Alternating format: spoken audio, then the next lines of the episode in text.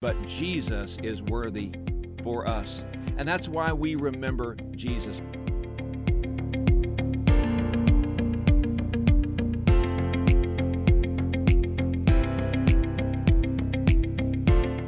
Hey, everybody, I'm Lauren Hicks. Thank you for joining me for episode four of the Five Minute Discipleship Podcast.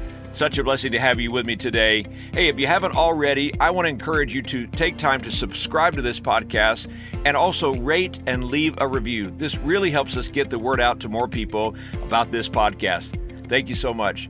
Today, I want to talk about remembering Jesus.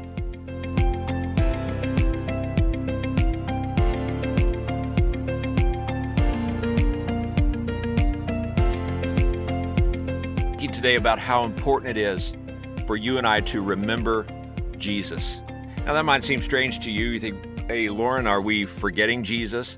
It's not an intentional forgetting Jesus. I think that it's just easy for us to get distracted. You see, we have responsibilities, we have cares, we have pressures. There's so much going on in our world right now that we can go through an entire day without really having any thoughts about Jesus if we're not very careful at our church, and probably like your church, we often have communion. It's the gathering of followers of Jesus. It's a beautiful picture where we come together in unity with love for God and love for one another, and we share the bread, the cup together, which of course are symbols to help us remember the broken body of Jesus, the shed blood, Jesus' sacrifice on our behalf. And I love communion. And I, I think that it's Jesus' knowledge, his foreknowledge that we are forgetful people and by having communion together, it keeps our hearts on Him, it keeps our minds on the cross.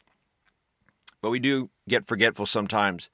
I remember reading a story once um, about the Vietnam War. My dad actually uh, fought in the Vietnam War. In fact, I was born while my dad was in Vietnam. My parents had got married uh, just shortly before my dad was drafted into the Army. And but during the Vietnam War, there was a, a young new officer. He was a West Point graduate who was sent over to lead a group of new recruits into battle. And his mission was before him. He was a great officer, and yet his concern, like any good officer, was for his men to protect his men, to succeed in his mission, and yet to protect them from ambush and even death. But one night, during a fierce battle, some of the men were wounded, and this officer bravely got all of his men to safety except one. And from the trenches, they could hear the soldier that had been left behind that was severely wounded. They could hear him crying out in pain. And there was discussion among the men as to how they could go and how could they put together a rescue mission. And yet, under the circumstances, they all knew that it would mean certain death for anyone who tried to rescue the man. But eventually, the young lieutenant bravely crawls out of the hiding, crawls over to the dying man, and he gets him to safety, but not before he himself was killed. After the rescued man returned to the United States, this young officer, the lieutenant's parents, had heard that the man that their son died saving was in their area. And they wanted to get to know this young man whose life was spared at such a great cost to them. So they sent out an invitation and invited him to dinner. But strangely, when their honored guest arrived at their home, he was already drunk.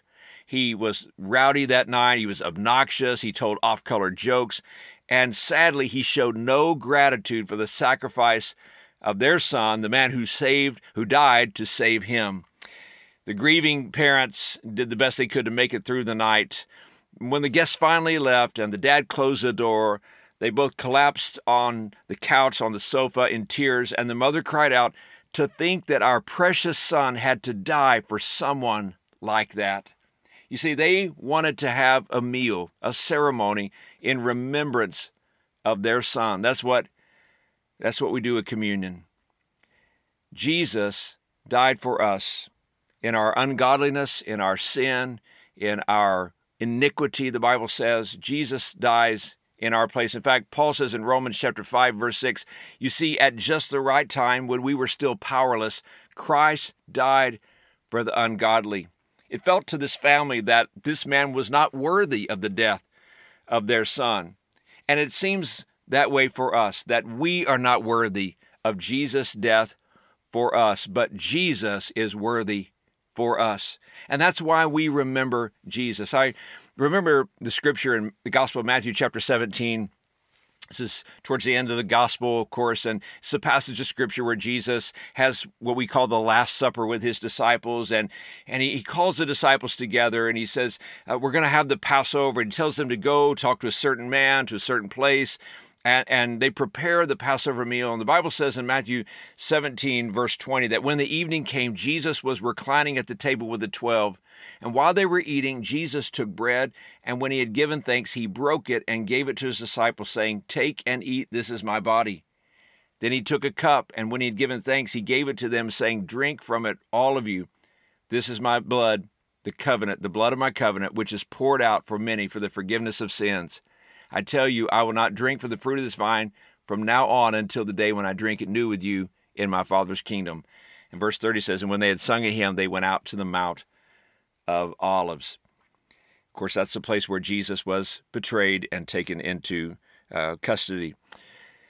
When I was a child, um, I remember right at the center of the platform of our church, right in front of the pulpit, the wooden traditional pulpit, there was a table.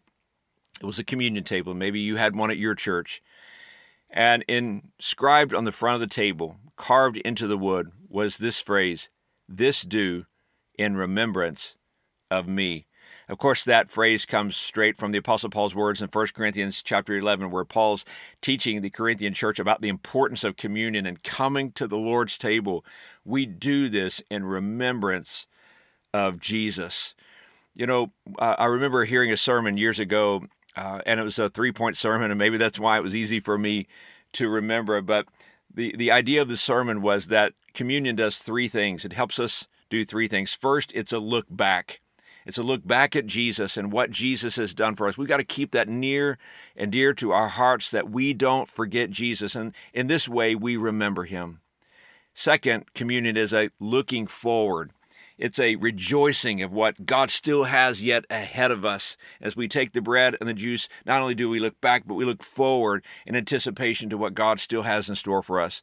And finally, communion is a look within.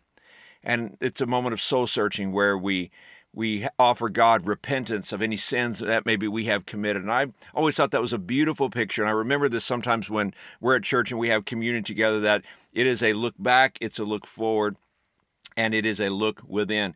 Maybe this week you can have communion with your family, or you can have communion with a group of friends, or maybe if you're in a small group, you can encourage everyone to share in communion together. Because, friends, in these times, with all that's happening, with all this going on around us, in this time of such great distraction, it's so important to our faith as followers of Jesus that we remember him. For joining me for episode four of the Five Minute Discipleship Podcast. I hope that today our time together has encouraged you and inspired you as we've talked about remembering Jesus.